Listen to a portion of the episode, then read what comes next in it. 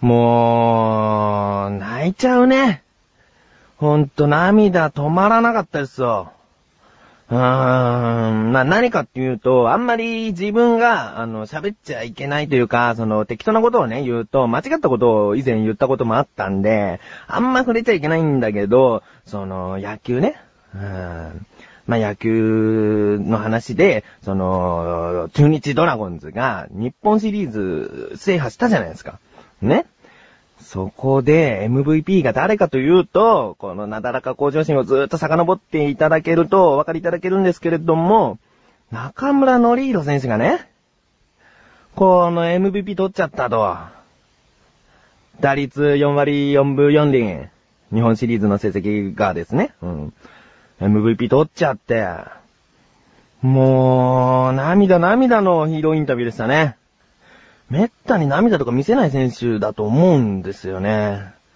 えー、もう、泣いちゃいましたね。えー、まあ自分は、まあそうやってポロポロたまに泣いちゃうんだけど、泣かせる男になりたい。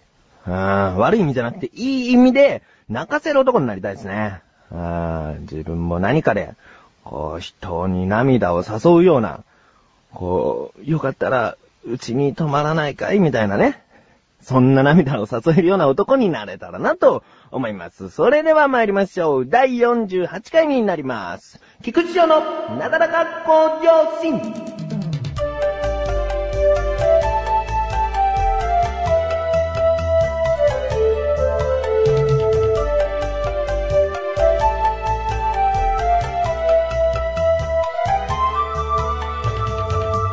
久しぶりに、えー、マクドナルドを買いました。マクドナルドを買いましたってなんだ？マクドナルドにある食べ物を買いました。なんでこんな回りくどい言い方をしなきゃいけない？なんか、あるかな？いいことか。えマクドナルドでご飯を食べました。うん、それでいい。持ち帰りなんですけど、ご飯を食べました。えー、っとね、何を食べたかというと、その、マックポーク。えーまあね、ちょっとお金とかね、節約も込めて、マックポークを買いましたね。マックポーク。これは、味が、まあいいっすね。うん。自分はね、結構ね、好きですね。うん。で、牛肉じゃなくて豚肉使ってるから、その、ジューシーなんですよ。結構ね、その油の部分があって、それが熱で溶けて、あの、牛肉のパテよりは、あの、ジューシーなんですね。うんだからね、これ結構美味しいな。で、ソースがすごい美味しいね。うん、胡椒が効いててね。うん。それにレタスが挟んであって。普通のハンバーガーだと、まあ、野菜がピクルスしか入ってないから、その、シャキシャキ感もね、あの、なかなかいけるんじゃないかなっていう。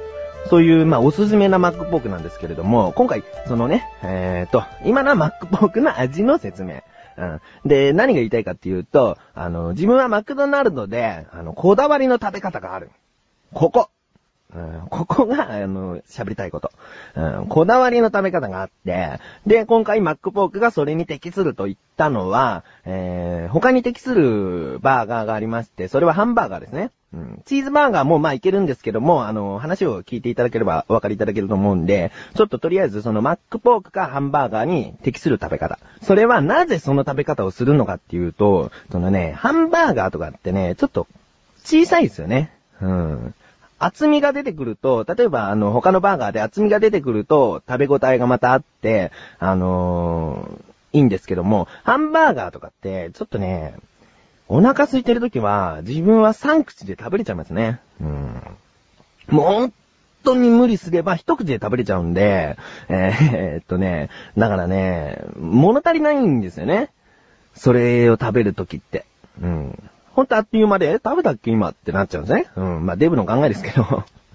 今何食べた僕みたいになっちゃうんで、その、ハンバーガーをより長く、で、美味しく食べれる方法、そして飽きずに、えー、食べれる方法があるんです。それが、どんだけ引っ張るんだよって感じですけど、えー、っとね、分割するんですよ。うん、どう分割するかっていうと、えー、パン、肉、パンに分割するんですよ。うん。で、まず、下敷きになってるパン。それを、まず剥がします。うん。だからハンバーガーは逆さの状態ですね。うん。下敷きになってるパンを剥がして、それだけをまず食す。うん。そうすると、その、パンのね、甘みと、その、風味がね、えーいい感じで、それでパンが温かいと、よりね、美味しくいただけます。うんまずそのパンの味を楽しむ。うん。その後に、肉ではなく、またそのハンバーガーをひっくり返し、上のパンを取ります。うん上のパンには、ハンバーガーの場合は、ピクルスとケチャップが付着します。うん。大抵の確率で付着します。たまにピクルスは肉にくっつくんですけども、そこでピクルスは剥がしちゃいますよ。うん。パンの方に乗っけて、で食べる。うん。マックポークの場合だと、えっ、と、レタスとソースの方を、あの、パンの方に持っていく。うん。まあ、ソースは、まあ、しょうがないんですけど、えっ、と、レタスはとりあえずパンの方に持っていく。うん。それで食べる。そうすると、ハンバーガーだとケチャップの味、マックポークだとそのソースの味があって、あのー先ほど食べたパンとはまた違った味でパンを楽しめる。そして、えーピクルスやレタスの食感も楽しめる。うん。そして、えー最後に、えお肉をじっくりと味わう。えー、ここがね、なんかね、自分は幸せを感じてしまう。うん。なんかね、その、ハンバーガーのハンバーグの部分をそれだけで食べてるっていうのが、なんかすごい満足感を得られるんですよね。うん。どこ、どこで噛んでも、噛んでるところはお肉みたいな。肉の味最高みたいな感じですね。うん。で、それで楽しめるんですよ。うん。だから、その、3度楽しめる。3セクションの味。なんだ3セクション ?3 種類の味うん。パンそのままの味と、パンとソースと、その野菜の入ったパンと、あとお肉。うんこの食べ方がね、あの、おすすめですね。あの、誰におすすめかっていうと、意外とハンバーガーを食べてて物足りない人には本当おすすめですね。うん。周りから見るとね、あの、え？っていう顔されますけど、そんなのはもう振り切って。うん ということで、えー、ハンバーガー、マックポーク、物足りない人にはそういう食べ方をおすすめいたします。菅井よしきです。小高祐介です。菅井小高のお茶の味は2週に一度の水曜日更新。まったりまったりトークバラエティ番組です。小高さん、まったり以外に何か特徴とかありません？かないっすね。お、お聞きましょう。やられ菅井小高のお茶の味、ぜひお聞きください。前半後半ともにお願いします。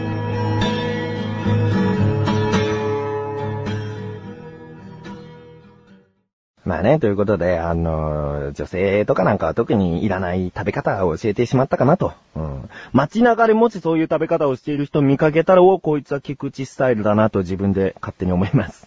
えー、分かってるな、ハンバーガーの楽しみ方分かってんなっていうのをちょっと思っちゃいますけどね。えー、ということで、まあコーナーに参りましょう。自力80%。このコーナーでは日常にある様々な疑問や質問に対して自分で調べ、自分で解決していくコーナーでもあり、リスナーの方からのご相談やお悩み解決していくというコーナーです。今回、メールが届いております。ありがとうございます。ラジオネーム、フォンフォン大佐。えーと、フォンっていうのは電話のフォンですね。うん。フォンフォン大佐さんからのメールです。翔さん、こんばんは。こんばんは。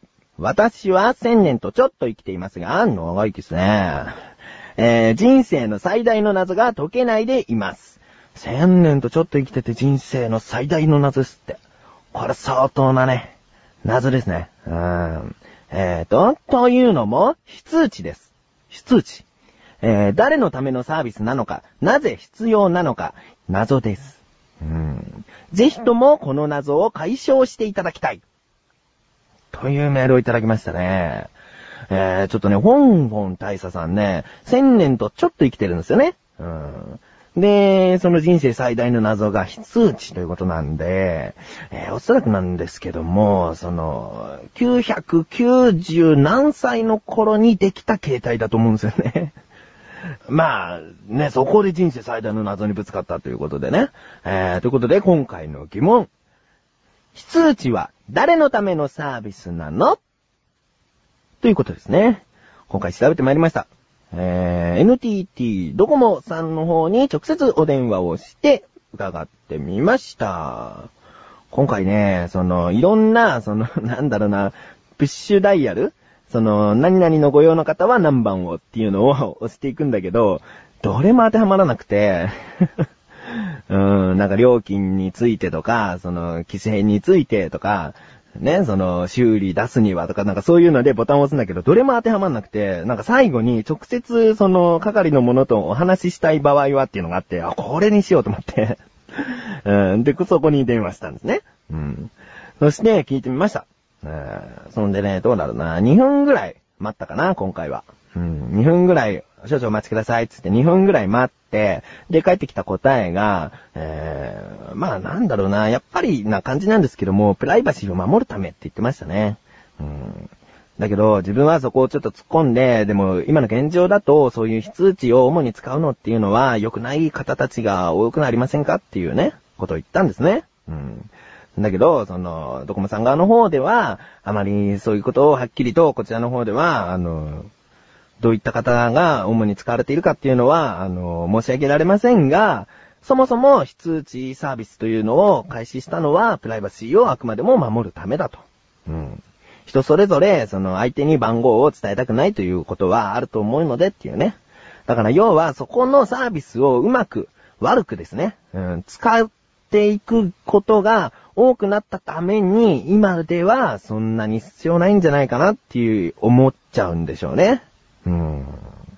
だから、便利な機能とかっていうのは、どんどんうまくね、悪くね、使われていくものっていうのは、他にも色々とあると思うんですよね。うん、便利なはずなのに、これが、えー犯罪に使われちゃうとかね。うん、そういう世の中なんですよね。だから今回、香港大佐さん、えー、まあ、誰のためっていうのは、あくまでも、その、個人個人のためではあったんだけれども、現状ではなんかよろしくない方たちがね、えー使ってしまっているという。うんまあ、非通知着信を、えーかかってこないにしていただければ、もうそういう非通知だどうたらなんだらっていうのは、もう全く気にせずお使いいただけるんじゃないかなと思いますんで。えー というわけで、えー日常にある様々な疑問の方をお待ちしております。またはご相談やお悩み解決もしていきたいと思いますので、そういったメールの方も募集しております。以上、自力80%でした。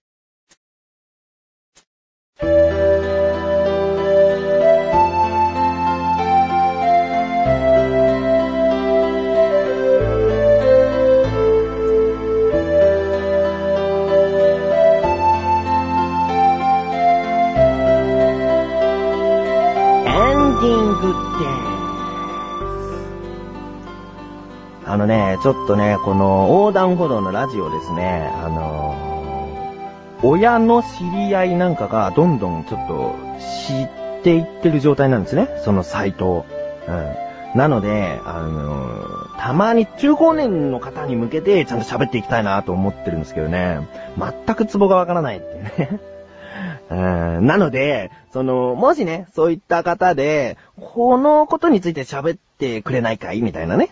そんなことだったらもう全然喋りますけど、うん、いまいちね、どういうことが受けるのかなとか、あの、興味持ってるのかなっていうのが、ちょっとはっきりと把握できてないんで、もしありましたら、えー、簡単にメールを送れるようになっておりますんで、トップページに行ってメールというボタンを押していただければ、あとはね、あの、自分の、その、ラジオネーム、ニックネームみたいなもんですね。うんラジオ内で読まれてもいい名前と、本文が書かれていれば、えー、まあ大丈夫かなと思いますんで、えー、送っていただけたらとても嬉しいです。お知らせです。なだらか向上心第50回に向けて CM のフレーズを募集しております。横断歩道はこういうサイト、菊師匠はこういう人という、えー一言フレーズや、えー文章でも結構です。何でもいいので CM に使えそうなフレーズをどしどしとご投稿よろしくお願いいたします。というわけで、なだらか向上心は毎週水曜日更新です。それではまた次回。お相手は菊池一生でした。お疲れ様です。